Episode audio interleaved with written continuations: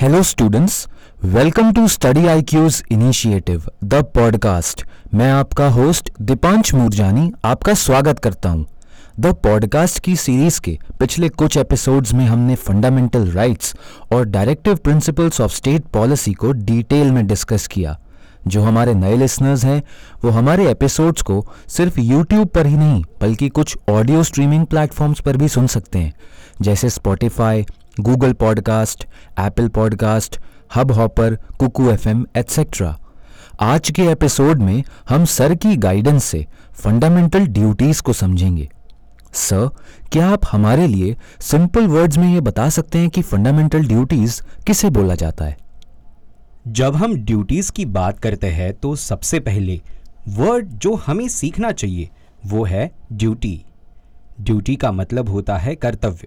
आज से ही नहीं, बल्कि सदियों से इंडियन सोसाइटी में हिस्टोरिकल स्कल्पचर्स के माध्यम से ये मैसेज दिया जाता है कि किसी व्यक्ति की ड्यूटीज़ उसकी लाइफ में एक बहुत इंपॉर्टेंट रोल प्ले करता है। जो हमारे रिलीजियस टेक्स्ट है, जैसे कि भगवत गीता, रामायण, कुरान और बाइबल, इन सभी में हमें ड्यूटीज़ का मेंशन देखने को मिलता है। हमारे रिलीजियस टेक्स्ट और डॉक्ट्रेंस के अकॉर्डिंग ह्यूमन बींग्स को, अपनी ड्यूटीज़ को हमेशा फुलफिल करना चाहिए। उन्हें सिर्फ़ राइट्स के बारे में ना सोचते हुए अपनी रिस्पॉन्सिबिलिटीज़ और ड्यूटीज़ को भी सोचना चाहिए। महात्मा गांधी बोला करते थे कि the true source of right is duty इसका मतलब जब हम अपनी ड्यूटी को पूरा करेंगे तो राइट्स हमें ऑटोमेटिकली मिल जाएँगे। महात्मा गांधी ये भी बोला करते थे the right to perform one's duty is the only right worth living for and dying for इसका मतलब अपनी ड्यूटीज़ को परफॉर्म करने का राइट एकमात्र ऐसा राइट है, जिसके लिए इंडिविजुअल्स को जीना या मरना चाहिए। Because it covers all legitimate rights हमारे कॉन्स्टिट्यूशन में फंडामेंटल राइट्स को पार्ट थ्री में मेंशन किया गया है। फंडामेंटल राइट्स को हमने प्रीवियस एपिसोड्स में डिटेल में डिस्कस किया है। लेकिन स्टूडेंट्स को फंडामेंटल राइट्स के साथ साथ फंडामेंटल ड्यूटीज़ को भी काफ़ी ध्यान से समझना चाहिए। किसी भी कंट्री की प्रोग्रेस के लिए ज़रूरी होता है कि उसके सिटीजन्स अपनी फंडामेंटल ड्यूटीज़ को, जो रिस्पॉन्सिबिलिटीज़ हमारे कॉन्स्टिट्यूशन में मैंशन है, उनको फुलफिल करें। सर जब हम इंडियन पर्सपेक्टिव में फंडामेंटल ड्यूटीज़ की बात करते हैं तो क्या फंडामेंटल ड्यूटीज़ का कोई बैकग्राउंड भी है? और इससे रिलेटेड हमारे कॉन्स्टिट्यूशन में क्या प्रोविजंस हैं? अब हम फंडामेंटल ड्यूटीज़ के कुछ कॉन्स्टिट्यूशनल प्रोविजंस को जानेंगे। जब हमारा कॉन्स्टिट्यूशन अडॉप्ट किया गया तो उसमें फंडामेंटल ड्यूटीज़ को इंक्लूड नहीं किया गया था। हमारे कॉन्स्टिट्यूशन में फंडामेंटल ड्यूटीज़ को forty second constitutional amendment act 1976 के तहत पार्ट फोर ए में अंडर आर्टिकल 51 ए के अंदर मेंशन किया गया। फंडामेंटल ड्यूटीज़ काफ़ी हद तक directive principles of state policy से सिमिलर है, क्योंकि फंडामेंटल ड्यूटीज़ को उन रिस्पॉन्सिबिलिटीज और ऑब्लिगेशंस के रूप में डिफाइन किया जा सकता है जो सिटीजन्स के ऊपर लागू है, लेकिन उन्हें लीगली कोर्ट के द्वारा इन्फोर्स नहीं किया जा सकता।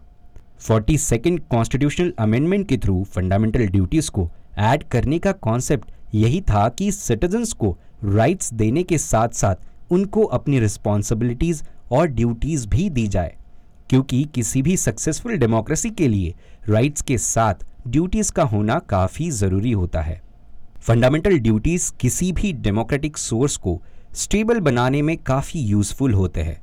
एग्जामिनेशन पॉइंट ऑफ़ व्यू से एक इंपॉर्टेंट बात जो स्टूडेंट्स को याद रखनी चाहिए, वो ये कि फंडामेंटल ड्यूटीज़ को स्वरण सिंह कमेटी के रिकमेंडेशंस पर ऐड किया गया था। और इंटरनेशनली बात की जाए तो वेस्टर्न कंट्रीज़ में हमें फंडामेंटल ड्यूटीज़ का मेंशन बहुत कम देखने को मिलता है। लेकिन जो सोशलिस्ट इंटरनेशनल नेशंस है, वहाँ पर हमें फंडामेंटल ड्यूटीज़ देखने को मिलती है। सर जैसा अभी आपने बताया कि फंडामेंटल ड्यूटीज़ हमारे कॉन्स्टिट्यूशन में आर्टिकल 51 ए के अंदर मेंशन है तो क्या आप उन ड्यूटीज़ को हमारे लिए सिंपल वर्ड्स में एक्सप्लेन कर सकते हैं? अब हम उन ड्यूटीज़ के बारे में डिस्कस करेंगे जो हमारे कॉन्स्टिट्यूशन में मैंशनड है। फंडामेंटल ड्यूटीज़ जैसे कि मैंने पहले ही बताया, उन्हें पार्ट फोर ए में आर्टिकल 51 के अंदर मेंशन किया गया। फंडामेंटल ड्यूटीज़ के कॉन्सेप्ट को हमने यूएसएसआर के कॉन्स्टिट्यूशन से बोरो किया है। आर्टिकल 51 ए के अंदर पहली ड्यूटी और रिस्पॉन्सिबिलिटी है कि सिटीजन्स कॉन्स्टिट्यूशन को फॉलो करे, उसके आइडियल्स और इंस्टीट्यूशंस की रिस्पेक्ट करे, नेशनल फ्लैग और नेशनल एंथम को भी वो रिस्पेक्ट देंगे। दूसरी रिस्पॉन्सिबिलिटी और ड्यूटी है कि सिटीजन्स उन नोबल आइडियाज़ को फॉलो करे और चेरिश करे जो हमारे फ्रीडम फाइटर्स ने नेशनल स्ट्रगल के टाइम फॉलो किए थे। तीसरी ड्यूटी है कि हम इंडिया की सॉवेंटी यूनिटी और इंटीग्रिटी को प्रोटेक्ट करेंगे और अपहोल्ड करेंगे।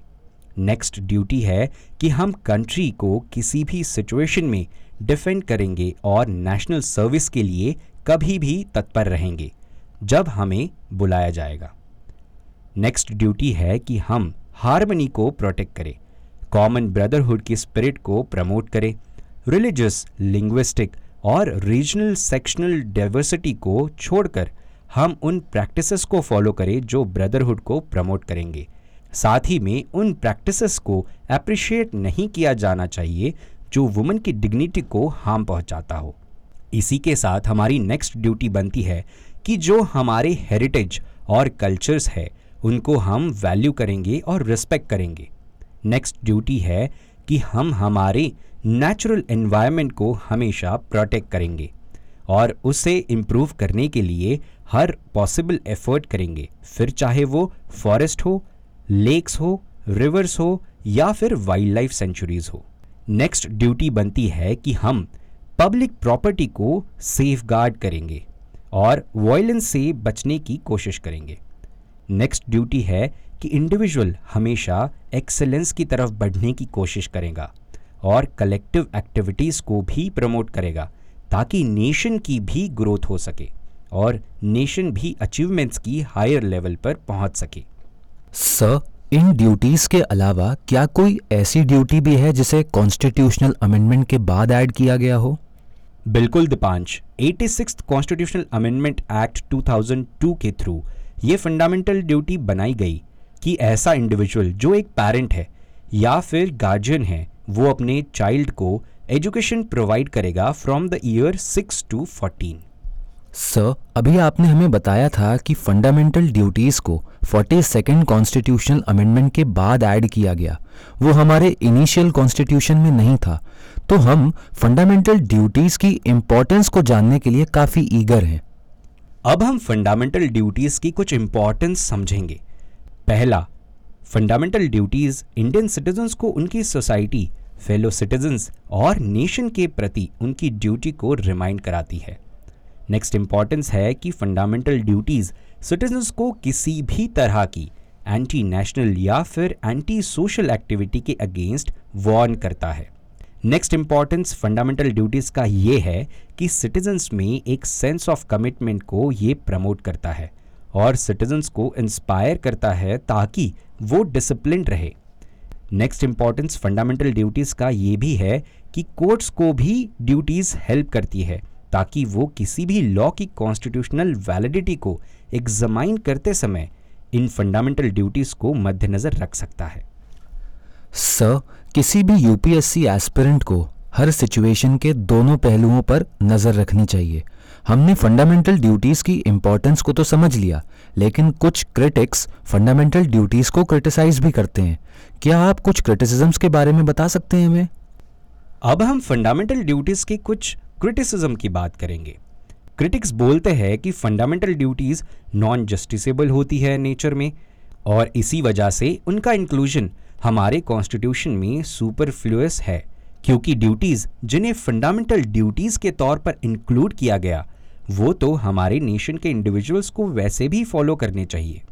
नेक्स्ट क्रिटिसिज्म कुछ ऐसा बोलता है कि नॉट ऑल बट कुछ फंडामेंटल ड्यूटीज़ को इतना कॉम्प्लेक्स और डिफ़िकल्ट बनाया गया है, जिसकी वजह से एक कॉमन इंडिविजुअल को उन्हें समझने में दिक्कत होती है। नेक्स्ट क्रिटिसिज्म ये है कि ये जो फंडामेंटल ड्यूटीज़ की लिस्ट है, ये एग्जॉस्टिव नहीं है।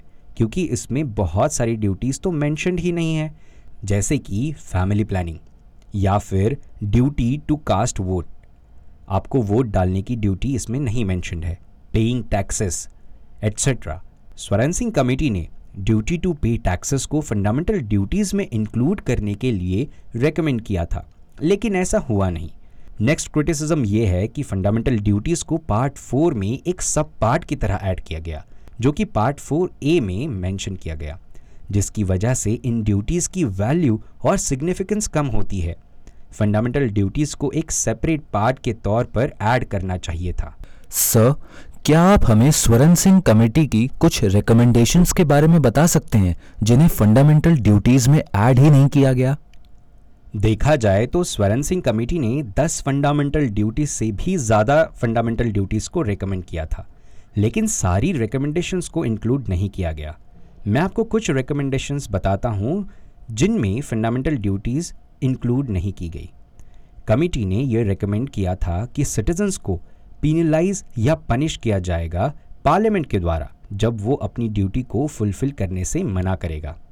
फिर एक रिकमेंडेशन ये भी था कि पार्लियामेंट द्वारा दी गई पेनल्टी या फिर पनिशमेंट को ब्रीच ऑफ़ फंडामेंटल राइट्स नहीं माना जाएगा और इसी पेनल्टी को किसी भी कोर्ट में चैलेंज नहीं किया जा सकता। नेक्स्ट रिकमेंडेशन जैसे कि मैंने पहले कहा था कि पेइंग टैक्सेस ये स्वरण सिंह की रिकमेंडेशंस इंक्लूड नहीं की गई थी। सर फंडामेंटल ड्यूटीज़ के बारे में सुप्रीम कोर्ट की क्या ऑब्जर्वेशन है? प्लीज़ आप हम सभी स्टूडेंट्स के लिए सुप्रीम कोर्ट की ऑब्जर्वेशंस को सिंपल वर्ड्स में बता सकते हैं। सुप्रीम कोर्ट ने फंडामेंटल ड्यूटीज़ की इंपॉर्टेंस को एम्फोसाइज करते हुए 2012 में Ramlila Maidan versus home secretary union of India and others के केस में अपनी जजमेंट में ये बताया कि पार्ट थ्री पार्ट फोर और part four A of Indian constitution में एक कॉमन एस्पेक्ट है।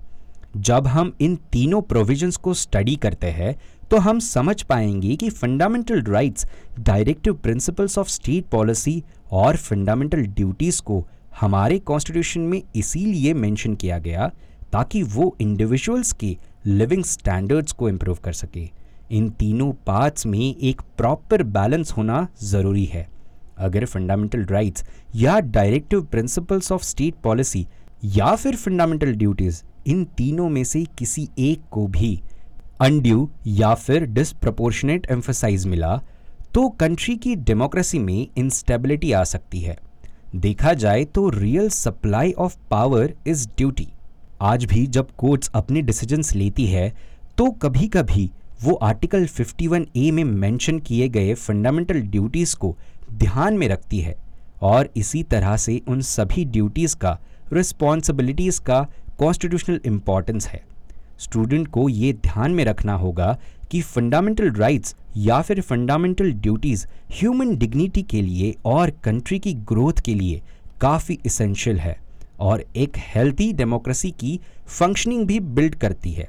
सुप्रीम कोर्ट का ये मानना रहा कि सिटीजन्स को अपनी राइट्स के साथ साथ अपनी रिस्पॉन्सिबिलिटीज़ का भी ध्यान रखना होगा और इसी बात को आगे बढ़ाते हुए हम ये भी कह सकते हैं कि हमारी कंट्री में जो लेजिस्लेटर्स यानी जो लॉ बनाते हैं, या एग्जीक्यूटिव्स है, जो लॉ को इम्प्लीमेंट करते हैं, वो उन लॉज को इम्प्लीमेंट करे, जो लोगों को एजुकेट करे और ना सिर्फ़ अपनी राइट्स बल्कि ड्यूटीज़ के बारे में भी इक्वली जाने।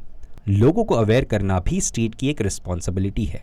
बहुत बार हमें ऐसे ऑब्जर्वेशंस भी देखने को मिलते हैं कि फंडामेंटल ड्यूटीज़ अब रिलेवेंस नहीं रखते। लेकिन इंडिया जैसी वाइब्रेंट डेमोक्रेसी और इंडिया जैसी लार्ज पॉपुलेशन में fundamental rights directive principles of state policy के साथ साथ फंडामेंटल ड्यूटीज़ का होना भी काफ़ी ज़रूरी है। Sir thank you for your explanations dear listeners आज के पॉडकास्ट को हम यहीं पर कंक्लूड करते हैं। नेक्स्ट एपिसोड में हम एक नए टॉपिक के साथ आपसे फिर से इंटरैक्ट करेंगे।